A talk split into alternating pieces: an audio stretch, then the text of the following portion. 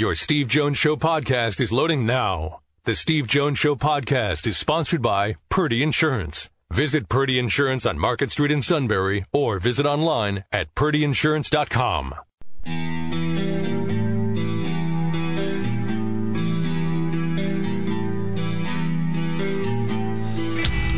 Sports talk where your voice counts. This is the Steve Jones Show on News Radio 1070 WKOK. Now, from the Sunbury Motor Studio, here's Steve Jones.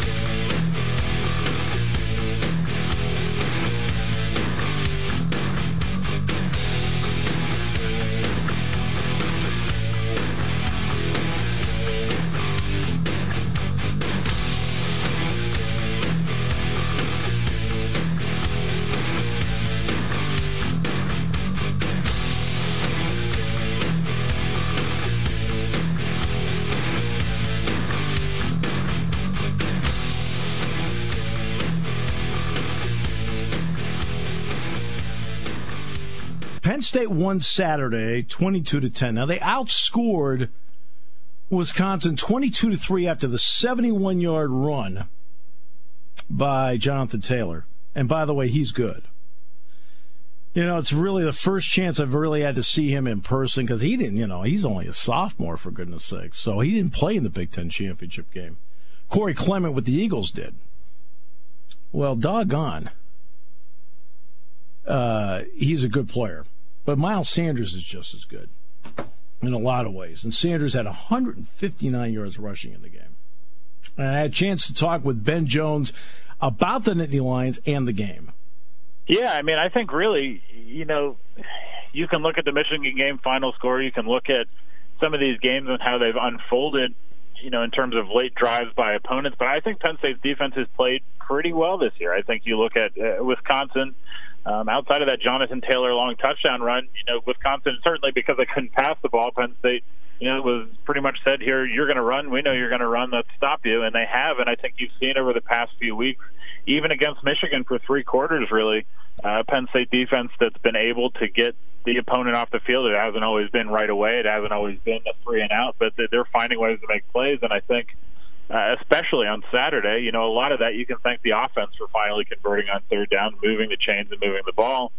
Um, you know, they played a little bit of ball control, and because of that, Penn State's defense was fresher, longer, um, and, and was able to make those stops, especially in a game, you know, that comes at the end of a long stretch of being on the field a whole bunch against a Wisconsin team that, much like Michigan, much like Iowa, is really a sort of punch you in the mouth, grind it out, cold, Big Ten kind of style of play. So I think because of that, you know, there's there's areas you can be critical of, but I think Penn State's defense has played pretty good. Yeah, what did you think of the game plan, especially considering the conditions they played in? How smart was it the way they decided to play that game?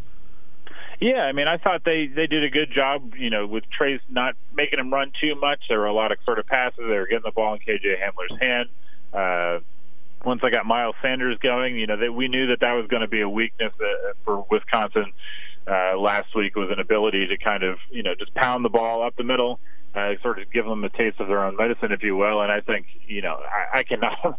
I was talking to somebody in the press box how much I do not envy people who play football in extremely cold weather conditions. Because if you thought Trace's knee uh, hurt him a couple weeks ago, I'm sure every hit that he took in that you know mm-hmm. 25 degree weather felt fantastic. So I think they did a good job doing the little things smart. I mean, it was not an overly complicated. I think Dave Jones was the guy who wrote that it was sort of vanilla, but they executed it and they did a good job of it. And I think ultimately, uh, you know, you can have a very fancy game plan in the works, but if you can't do it, it doesn't really matter how good of an idea it might have been. I think he saw Penn State do a lot of the little things right, and because of that, and in large part because I was amazed that Wisconsin had any players left by the end of the game. Yeah, uh, you know that that they were able to come out and win. I think probably more decisively than that final score. What have you thought of Miles Sanders? He's now over a thousand yards on the season. Yeah, I mean, I think you know we've we've talked about this before. The differences between him and Saquon, and he's probably rolling his eyes somewhere just because someone in State College said the word Saquon. He just has his spidey senses are tingling. Um, that you know, the the Miles has just been very good about getting what's in front of him, getting what he can, getting those four or five yards. I think he's more elusive than he gets credit for. Uh, you know, he has not had the big Saquon-esque plays, the big sort of token right. uh, running back goes 40 yards plays, but I think he's been very consistent at what Penn State needs him to do, which is keep them on schedule, get him a couple of yards, and I think uh, really when the line has given him holes, he's taken them and made the most of it. So I, I think there's, you know, much like last year, there's a lot of factors into how many yards your running back gets any given carry.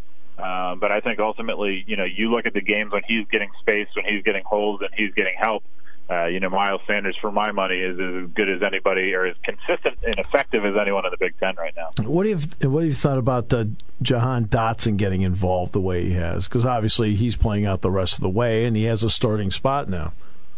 Yeah, I mean, I think you look at how he has played, and it, it's hard to describe without sounding dumb, but I think he just he attacks the passes. I think you see Dotson goes for that ball. He goes uh, to where it's going to be. He goes to where it's coming to, and he does it with confidence. And I think that's the biggest thing that this unit needs right now because no one's ever going to accuse KJ Hamler of not being confident. But you know, you drop a couple passes, you want a couple things back, and you, your shoulders are a little slumped. There's this this sort of frustration that's going on. Juwan obviously being hurt doesn't help, but even then, you know, he's been a guy that's sort of been up and down. So I think Jahan's been a, a player that goes in, plays with a lot of confidence, um, and he's making the catches when he has to. You know, he didn't do a whole lot on Saturday in terms of the box score, uh, but he had two nice catches. He made the most of his opportunities, and, and ultimately, uh, you know, you don't really want any one player in your receiving core to carry you all the way. You don't want your running back or your right. quarterback. You just want guys to make the plays when they're called on, and, and Jahan Dotson more times than not has made those plays.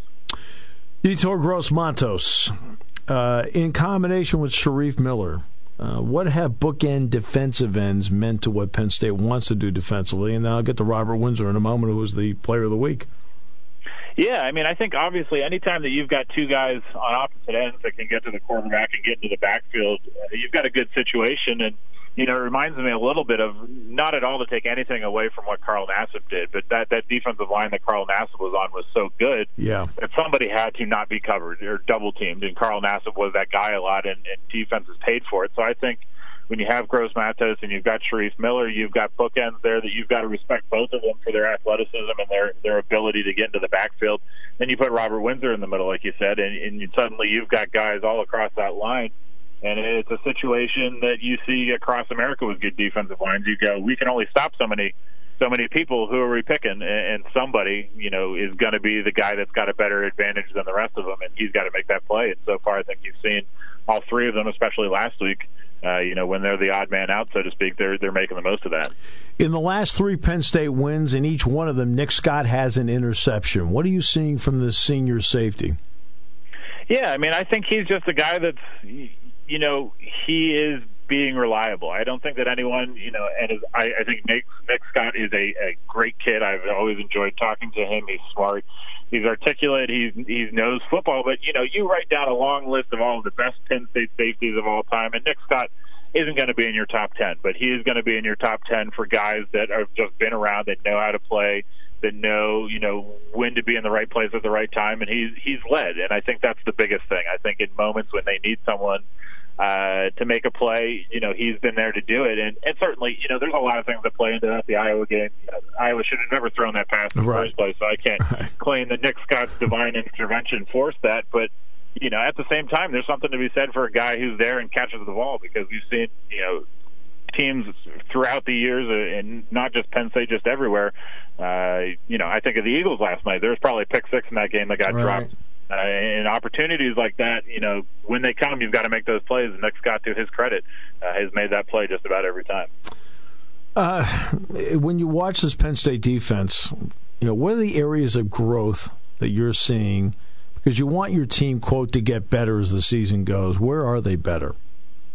Um, I think one of the places that they're better is that, and not to say that they were not trusting each other before, but I think they were doing a better and better job of doing their job.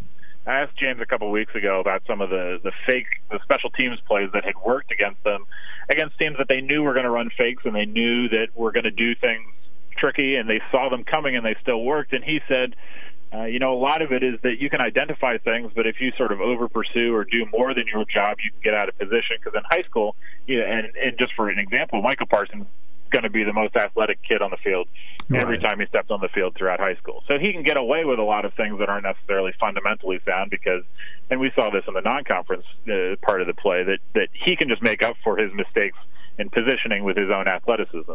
You get into the Big Ten, and those guys are going to be more and more athletic. They're going to there's more Micah Parsons to go around, and you can't do that. So I think what you've seen with some of these younger guys is they they've stuck to their assignments, they've stuck to their jobs. Um, they've been better at tackling in general. They've forced some of those turnovers. So I think you're just seeing them being more fundamentally sound, more confident, and frankly, you know, young guys, the more reps they get, the more they've seen, the more they know how to handle things, and, and they've been able to handle it as the season goes along better and better because they're more and more familiar with it. What do you think of Rutgers? Uh, my opinion on Rutgers has not changed over the past six years. Um, yeah. You know, I, Rutgers is Rutgers. You know, I give them. I, I mean, I'm not trying to drag a bunch of guys that are trying hard. It's it's a tough spot. I mean, I think you know we both have a little empathy from watching the the growth that Penn State basketball has made over the years in the Big Ten Conference of how difficult it can be right. to be the guy at the bottom of that totem pole and you know the toughest or toughest uh, division in football or at least college football. So you know I give them full credit for showing up every week and, and giving it their best. What do you think of what the SEC does? They've got eight games on their conference schedule. It leaves them four openings, and several take advantage of it of scheduling. For example, Alabama has the Citadel this week. UMass has Georgia this week. You're coming down the stretch of the college football playoff. Does that have any impact on you as to why the SEC does this? Uh, well, I mean, until somebody you know doesn't pick the playoff, you know, based on it, it or let me rephrase that. Until someone says they shouldn't be doing it based on how these playoffs are picked, it's hard to argue with the, the method. Certainly, I think you know, there's always that two sides of the coin that you look at, you know, how Alabama plays against the SEC and you go, wow, they're really, really good. There's no doubt about that. And then you look at their non-conference schedule and go, you know, well, who are you playing exactly? And, and that's supposed to be another part of that resume, and then it never seems to hurt them. So it's sort of two-sided, and I, I certainly don't blame people. Somebody was tweeting out a schedule from – some random SEC team 20 years ago, and you look at it, and it's just this who's who of college football. You even think of when Penn State was an independent and how they played just about everybody. Uh, you kind of miss those days, but until the equation works out and says that you have to play those games, uh, you know, I don't blame Alabama for taking a week off because at the end of the day, I don't blame know. I don't blame them for doing it because they're allowed to get away with it. I mean, yeah, nobody penalizes them. So, I mean, I don't blame them. They're being smart about it. The problem is the people in college football are not smart about it and don't penalize them. Yeah, no, that's the tough thing. You really ought to be forcing the issue on some of these these marquee games because I think everybody would like to see them. But you know, you're absolutely right. Nobody's nobody's punishing them until until somebody does. There's no reason to shy away right. from it. Ben, thanks so much. Appreciate your time. Yep, thanks for having me, Steve. Ben Jones, statecollege.com. Matt Leon, final half hour coming up. And uh, we'll talk to him about the Eagles. The Eagles are in tough shape right now, Sean. They're four and five. And they're, have you looked at their schedule? Yeah, they got some big games coming up for sure. Got the high pl- hottest team in the NFL, the Saints. That's next up. But then I mean, heading into got, December. I mean, they've got the Saints, and then they got the Giants, which is like the Citadel for Alabama. Uh, and the uh, and then they've got Washington. I know they've got them twice down the stretch. They haven't played the Redskins at all yet. So I mean, there's an opportunity there. But the Redskins, to their credit, playing pretty well. Then they got Dallas again, and then they've got they have the Rams. Uh, they have a tough road to hoe. I mean, the, to me, the goal has got to be to get to nine and seven. Nine and seven puts you in the neighborhood of getting to the playoffs, but they're not there. They're not there. I mean, you look at that schedule. How did they get to nine and seven? How do they find five wins with New Orleans? What are they? What they have seven games left, right? Mm-hmm. So they're what four and five. All right. So at four and five, let's say the Rams and the Saints end up being losses because they will not be the favorite in either game. Okay, that means they've got to win the other five. Giants, yes, that's a layup. Two Redskins, a Dallas, and who'd be the other one that's in there? There's got to be another one in there, right? I would think though there's probably a lot of Redskins fans that would think, hey, if we if if, if we end up nine and seven, we're in great shape. We'll make it into the playoffs easily nine and seven, just with the yes, other competition. But, but the their division. their road to getting getting to nine and seven is much better. Yeah, they have to win three games. to get to nine. They're six and three. But for the Eagles, okay, you got the Giants, you get Dallas again, you get two Redskins. Who's the fifth one that's in there? Eagles play the Houston Texans. See, in that game to me is a toss up.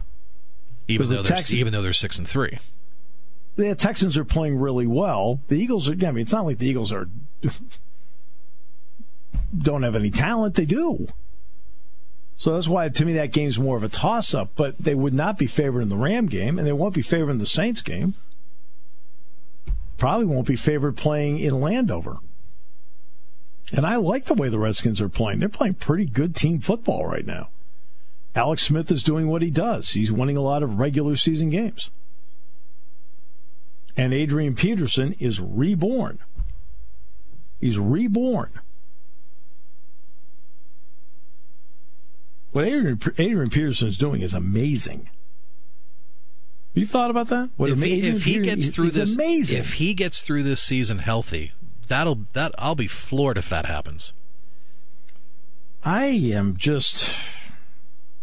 I'm taken aback by how well he's playing. When they signed him, I thought, well, you know what? I thought this is literally what I thought. Okay, was um, okay, he's an upgrade, but gee, you know, how how much can he do? How durable is he? You know, how durable is he for the rest of his career? Is he washed up? How much is left in the tank? But so far, so good. Right. But you would think Washington, they have to be all in with Alex Smith for a minimum of three years just for the amount of money that they gave him. Yeah. Uh, Le'Veon Bell's a no show. Let's see. So Tim sent me an email about Dupree opposite Harrison, so you don't move him. You know, Harrison did nothing his last year. Last Harrison had been there for a couple of years. I mean, did they think Dupree had mastered the spot over there? To be honest with you, I mean, I understand Tim's logic here. He's explaining why they did it. Uh, why they kept Dupree over there and didn't flip flop him with Watt because he was there first and so forth. Yeah, okay, I understand that. But all you got to do is watch Dupree and realize he's uncomfortable in that old spot. At least now he looks like he knows he's supposed to be there. I mean, that's my. I mean, no offense, Steeler fans, but Watt's in his natural spot. Dupree is now in his natural spot where he feels better. Okay, wait. We didn't think about this the middle of last year? No? Okay. And the secondary is playing a lot better too, so we give Scrap a lot of credit hey, for coaching them. They won. They made one big change. That's right. Two five. Two five. G O N E. Okay, we'll come back more in a moment as we continue on News Radio 1070 WKOK, brought to you by Purdy Insurance.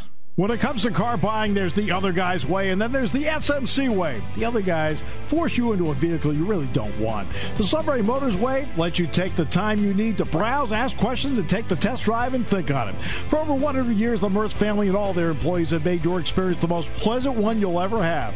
The other guys won't offer you the best price for your trade, no matter how much they say they will. The SMC way is their promise to provide you with the most money the market shows your vehicle is worth. The SMC way is to offer you all applicable factory rebates on new vehicles and generous discounts. Looking for a pre-owned vehicle? The SMC way checks each vehicle in a 200-mile radius to determine the lowest price, then beat it. It's the lowest price promise, just part of the SMC way.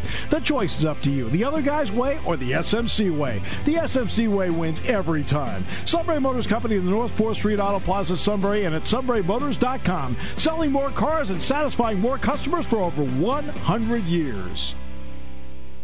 Taking your calls at 800 795 9565. This is The Steve Jones Show on News Radio 1070 WKOK. Now, from the Sunbury Motors Studio, here's Steve Jones.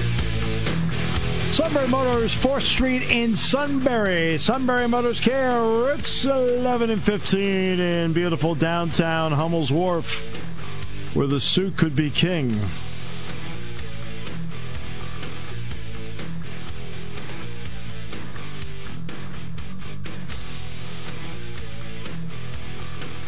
And today's show brought to you by Purdy Insurance. Market Street in Sunbury. Go to purdyinsurance.com. I should file a claim against my oak tree. I went to get wood this morning. I've got this big gash on my head. a branch fell? No. No, I got wood out and turned and smacked into the into the limb. Brilliant. Oh. Did the man. tree move? no, unfortunately, no. Uh, it was like, oh, you got. I'm like, you got to be kidding me. Yeah, where's? I didn't see that tree there before. What? No, no, no. This is one of those where I've threatened to cut down the limb for years. Oh no, don't do that. It's the oak tree. I'm like, oh, okay, fine. Could have last week, but you put the Christmas decorations up instead. So priorities. So next next free shot you you get branch gone. Yeah. Yeah. I tell you right now, I'm going to go get a saw. Are you in the pro? Wait, hold on. Okay, are you in protocol? Are we good? What? what? What? Is that the suit in the background yeah, offering to fill in in the bullpen? Yes, yeah. He and Girardi yeah. tonight, or are you good? Yeah. No problem. I can throw as many innings as the team needs. Offer was there. That's not funny. oh. All right. Uh, Matt Leon, KYW Philadelphia. Uh, Matt, uh, they got some trouble here right now. That was not a, that was not a good one last night. Uh, it's it's not just one thing, and that's the problem. I think uh, the Eagles are doing a lot of what happens when a team's just not good enough. Like last night in the first half, yeah. the defense was okay. You know, it wasn't super, it wasn't superb, but it was okay, and the offense just couldn't get it going. Then in the second half, they finally get things clicking on offense, and then the defense can't stop anyone. And you kind of when when teams are just good enough to not be good enough, you see that a lot. And I think that's uh, what we have to kind of accept is what we're dealing with with this Eagles team right now. Uh, last year, they were going along pretty well, obviously, with Carson Wentz at quarterback, but then they did make the big move to get Jay Ajayi. In other words, I felt that that was them saying, okay, that one additional component can be enough to get us someplace. He's not there this year. Is that is is that, is, is it forcing Wentz to do maybe more than he should be doing right now? I don't know if it's so much forcing Wentz to do more. It's just that they really the whole running game has kind of broken down. I mean, obviously Ajayi gets hurt. They let LeGarrette Blunt walk, and I'm not really criticizing that move right. because you you know you kind of get it. But he was a big piece last year, and so you have that hole to fill. I kind of you kind of figured that Ajayi's role would expand to kind of include that time. So now you lose Ajayi. Corey Clement was huge last year. You know, yep. Corey Clement really emerged, and as the number three back or two A, however you wanted to look at it, he had a really big impact on a lot of games, including the Super Bowl. He hasn't had nearly that impact. Now all of a mm-hmm. sudden he looks like a kid that was undrafted, you know, just and he got hurt early in the year. We who knows if he's all the way back healthy and he's trying to fight through some stuff that makes it look, you know, and he's not able to reach that uh, that level. So I mean, really now the running back position is uh, just kind of a, a collection of guys. You know, you got Clement who looks to be running at three quarters speed. Josh Adams, the undrafted rookie, has done a nice job, but they don't seem uh, anxious to really trust him with the gig. Yeah. And Wendell Smallwood gives you everything he got, but he's just a guy, you know. So right. that's what you're dealing with in the running back. So I don't know if if Wentz is so much overcompensating. It's just the the lack of a the, the, the lack of a guy at running back, I think, just makes them easier to defend overall. If that makes sense. No, it does. It does make sense. And my point is, is that maybe Doug's throwing so much on Wentz now because he knows he doesn't have that component. Uh, and now I look defensively. You mentioned like last night when they were playing good defense, they weren't playing great offense. When they were playing pretty good offense, they weren't playing great defense. Why the defensive breakdowns on the unit last year that really did a good job of dominating a lot of teams? Uh, you're, if I knew that, I'd probably be in the building down in South Philadelphia right now. I mean, well, number one, you know, with Ronald Darby being lost for the year now with a torn ACL, four of your top five defensive backs are out. Now they're going to hopefully get a couple of those guys back, uh, maybe Sidney Jones as quickly as this week. But that, that so you're asking a lot. You know, when you take you know two, three, four, five out of your depth chart, that's an awful big hole to fill. So that's a lot to do with it. Uh, but you know, conversely, you know they're pretty healthy in the front seven, and Ezekiel Elliott wasn't averaging nine yards a carry on the secondary. You know, they were getting ripped apart by a Dallas offensive line that's kind of pieced together because of injuries at this point. Uh, you know, early on they got pressure on Dak Prescott, but in the second half, Dak Prescott was sitting back there, and uh, I know the announcers for NBC were were desperate to make the Amari Cooper move, the move of the century, but that's a pretty mediocre Dallas receiving corps, and it just ran all over the Eagles in the second half. I I don't know. I I really I don't have answers as to what right. what the the main sure. problem is. I think it's it's like a, a lot of things with this team. It's not the same thing all the time, and that's the biggest problem. and it doesn't get easier. They've got the Saints no. coming up next. Next, I mean, uh, coming up in what uh, this Sunday? Sunday at four twenty-five. Yeah, yeah, you know as well as I do. Like this is one of those games you just look at on paper, and my goodness, is everything point in one direction. And usually yeah. when that happens, things don't quite play out like right. everyone expects them to.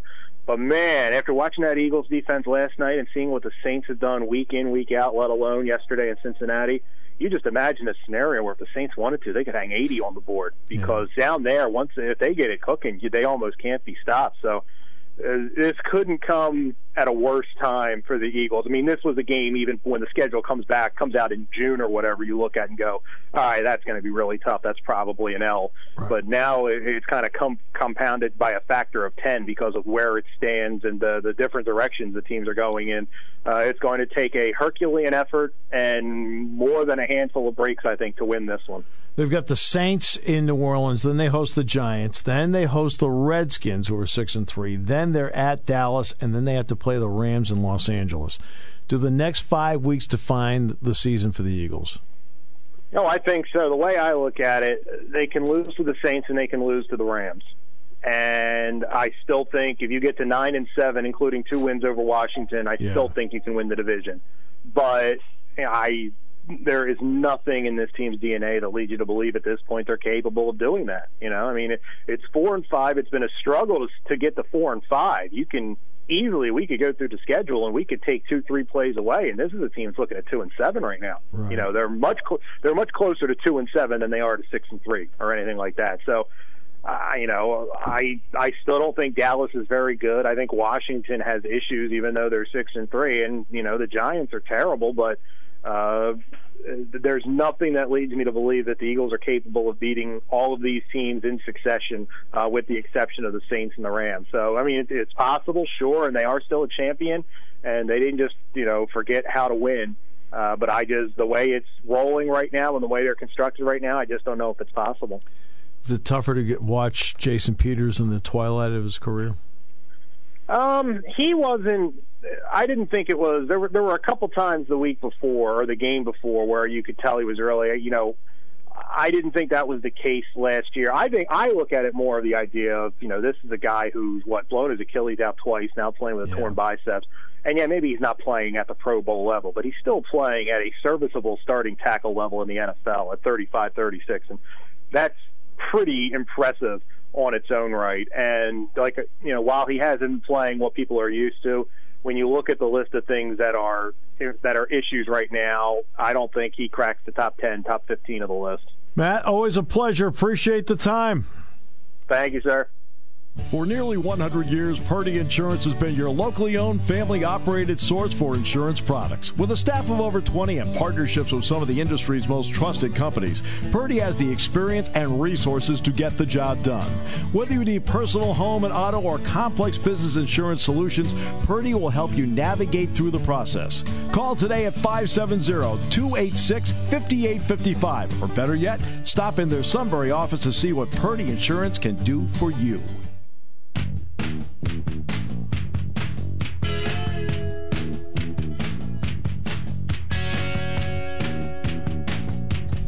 What does it tell you that the suit moves into the play-by-play spot for, for Bucknell and the people of Georgetown have had enough and they cut the power?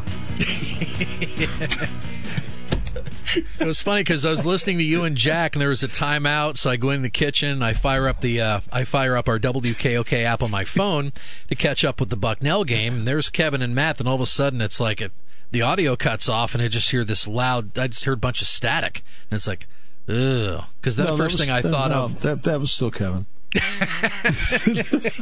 well, the first thing I thought of was we were having stream issues. So then I, so then I go to WK. So then I flip then the 94KX app on. Okay, we got music there on all of our, you know, on on WKOK. We're fine here. We got KX is fine. Eagle 107's fine. The Valley's fine. And then there's still static on Eagle, and it turns out the power was out at the at the multi-purpose complex. It's like, ooh. Not good. I'm thinking, okay, someone tripped over the corridor. Okay, well, what's going on? They blame it on the. I guess construction is going on there at the complex. Is there? Blame it on that or? Uh, no. I just I think it was personal.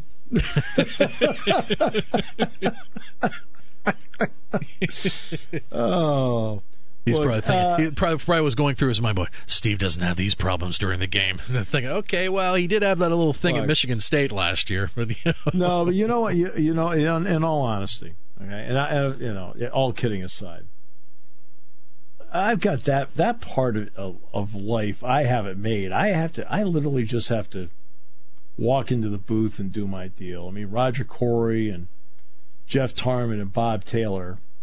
Um, have everything set up. I don't, you know, if there's a problem, they're the ones that null the problem out. I don't have to. Uh, now, I mean, do I take care of other things? Yeah, when they're not around, yeah, I'm the one that does the hoops club. I'm the one that does the quarterback club. I'm the one that, you know, goes out and makes the speeches and things like that. I mean, yeah. So, I mean, there's certainly a lot of other things that I do they don't do. I mean, I understand that you know, I'm there. I was there getting the pregame with Patrick today. You know, when I get back from Chicago at 6:30 in the morning, I'm going to have to go in and get get James for the pregame show. I mean, and, and that's you know, uh, and that's part of the job. But when it comes to the technical part, those guys take care of everything. They take care of where the commercials are supposed to be. They take care of the locker room setup. They take care of the sound and the mix. I mean, you listen to the mix when you play the highlights back, Sean. I mean, you hear, I mean, you hear pads popping and things like that. They take care of all that. Yeah. And you hear the ball actually being kicked. It's you know I, I, I you know I think they do a great job. And so you know Kevin goes there. It's it's Kevin and Matt, just the two of them. Well, now I'm sure they're sitting there and they're horrified. Like, well, uh, you know, because power outage, you can't correct that. So, I mean, I'm sure that had to be awfully tough. But I'm sure, you know, Matt worked extremely hard to get them back on.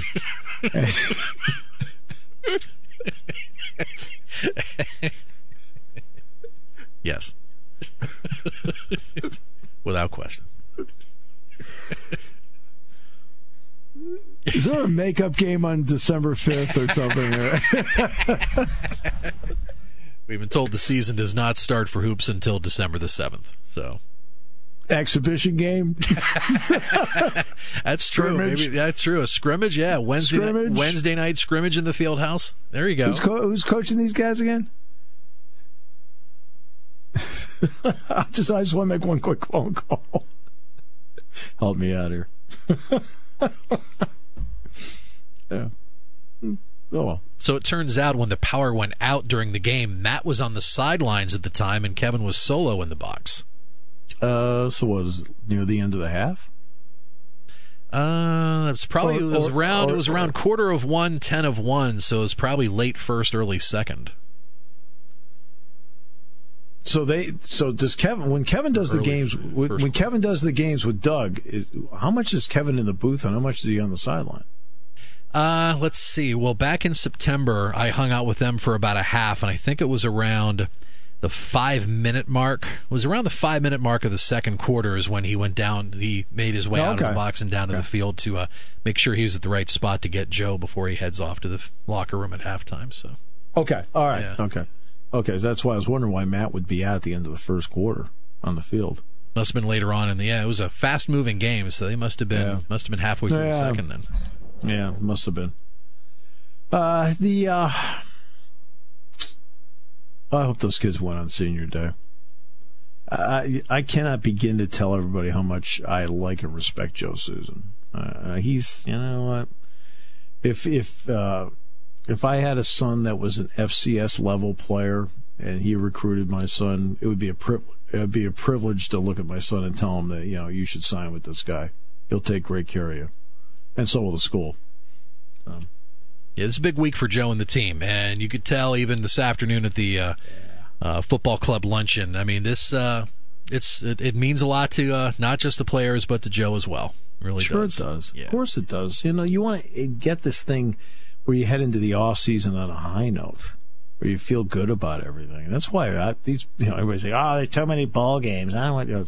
You know what winning a bowl game does? Winning a bowl game like really gets the juices flowing in the winter program and everything like that. Everybody feels good. You come back from the, the trip, you won. Yeah, and you know. Yeah, PJ Barr, one of the offensive linemen, he's a sophomore, and he said, "Hey, there's two guys on my line that are seniors, and we got to win this for them." Yeah. The uh, I'm, um. So you were at Maddie's today. Yes. Doug was at Maddie's today. Sure. Need I ask? Oh, Kev, Kev was there. Mm-hmm. Autograph table? Uh, no. Glad handing table to table? No, stayed put at our table. Steady flow of people coming up to them. Nah, kind of trickled off rather fast. Oh, good. It was an average day. All yes. Right. All right. Uh, it, hit its, it, hit its, peak back in September. So yeah, oh, I mean, this is I week mean, ten. I mean, is it bad that when he gets up to talk to, to Coach Susan at one point, he tries to sell him digital media? Is that bad? uh, Joe's an old school guy. Yeah, yeah, Joe is an old school guy. He yeah. is.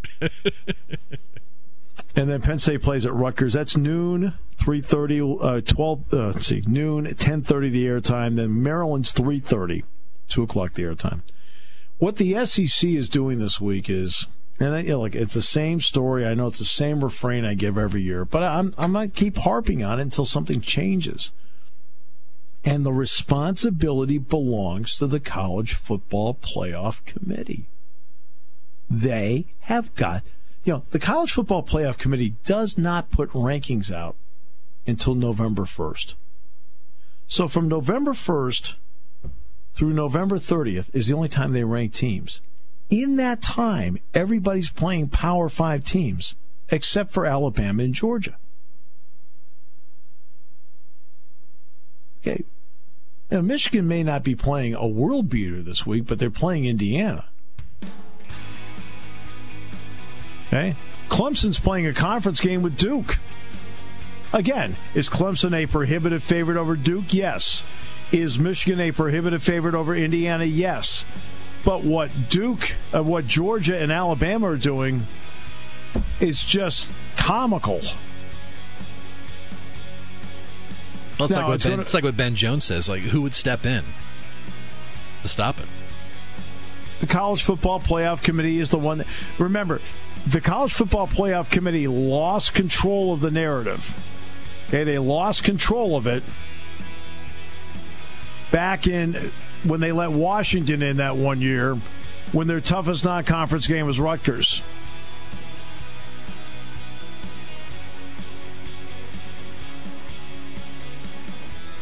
I mean, that's when they lost control of it, where they basically said non conference means nothing.